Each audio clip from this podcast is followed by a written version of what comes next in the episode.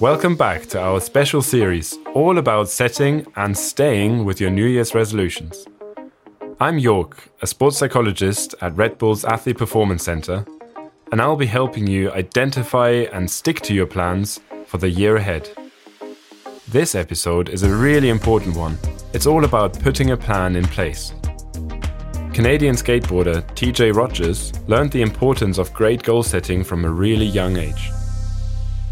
I found something that I really loved doing, and I'm really grateful that I found that outlet at that point because challenged me in ways as a kid that like really kept me motivated and felt like I was doing something with my life.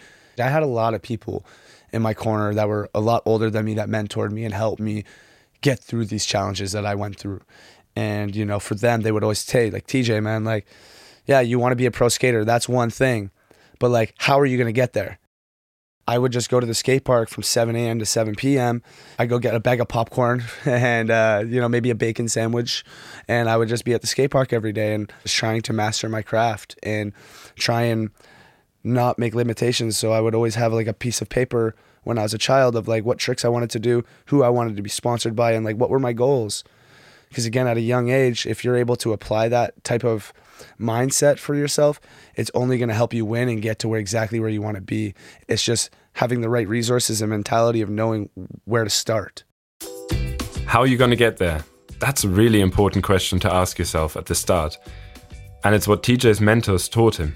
Not just to dream big, but to be really specific in his dreams and really break them down. Because if you don't have a roadmap to your destination, how are you ever going to reach it? Several studies in psychology have shown that a mixture of different types of goals is most guaranteed to lead to a positive outcome. So, what this means specifically is that you should have your one big long term goal, your vision that you're working towards. That's something that's really important that you hold on to that. But then, just as important, it's that you break it down and, and set some smaller goals as well that will help you to reach that long term goal. And then breaking it down even more to the process goals that help you to just identify what it is that you need to do today, tomorrow, next week to help you reach the next goals. If you can, pause this episode to think that through now.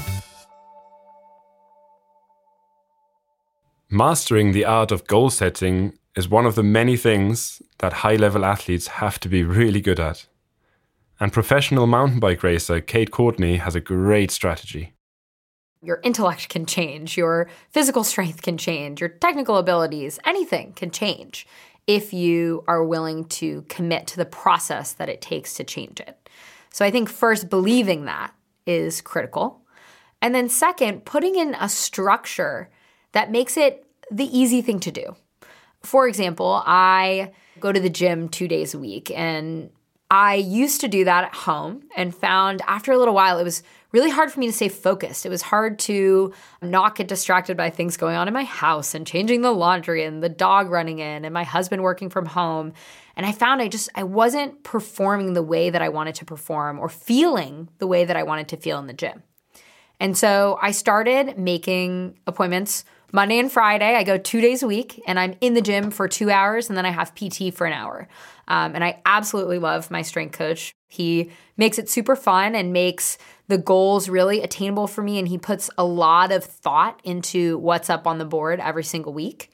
And I can see the progress, I can feel it, and I feel the shared joy of making that progress. But it also makes the thing I want to do the easy thing. Notice how precise Kate is in her goal setting. She talks about going to the gym on Mondays and Fridays. And it's not just, I'm gonna reach these random fitness goals, she's really specific in thinking about where and when she's going to do that. And because she's made a specific goal and created a routine, the result is she also makes it easier to fulfill that goal. Another thing to keep in mind is to also attach other cues to a goal.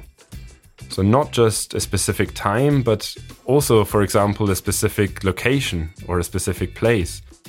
Maybe even specific people that you meet or equipment that you need for the goal. So, really, every time that you're in this location, you're directly reminded of your goal and, and you go through with it.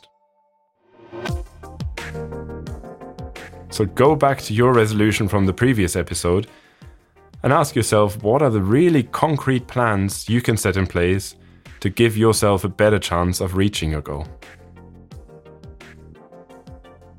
And one last important point to remember is to keep it realistic. Always bring it back to where you are today and what's realistic for you to do today, tomorrow, or next week. Let's hear from Olympic high jumping champion Mutaz Barshim now, who learned this the hard way. I left the track the best in the world, and I'm here like worse than an amateur. Even my team said, listen, this kind of injury that you've been through is nothing that's easy, and the world championship is a month and a few days away. But fast forward a few days, I'm like, okay, no, I'm not gonna give up.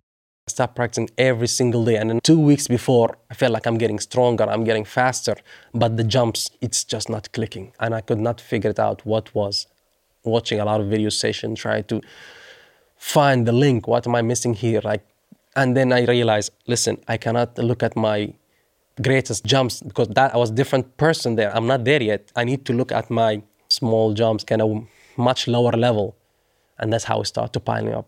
We start doing this training. Ten days before, I felt like, oh, I can actually give it a shot. I remember putting the spikes tight, and I did one jump that was so good it almost felt like one of these jumps before the injury. And it was the first time ever I felt like I'm actually flying. I couldn't believe it.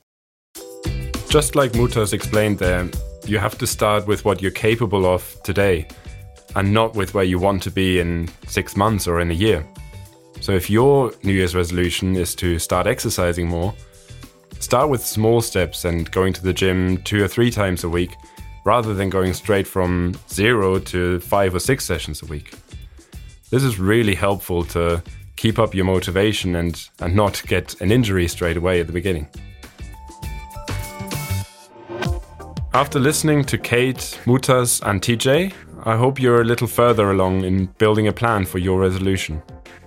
Just to summarize, this time we've talked about the different types of goals that you should set, being specific in your goals, attaching them to some cues, and also very importantly, to be realistic with your goals and not start with too much in the beginning. And remember, there's no rush. Take your time, have another mince pie, enjoy that Christmas movie, and just let these ideas float around a little longer in your head. Next time, we're actually going to start putting this plan into action.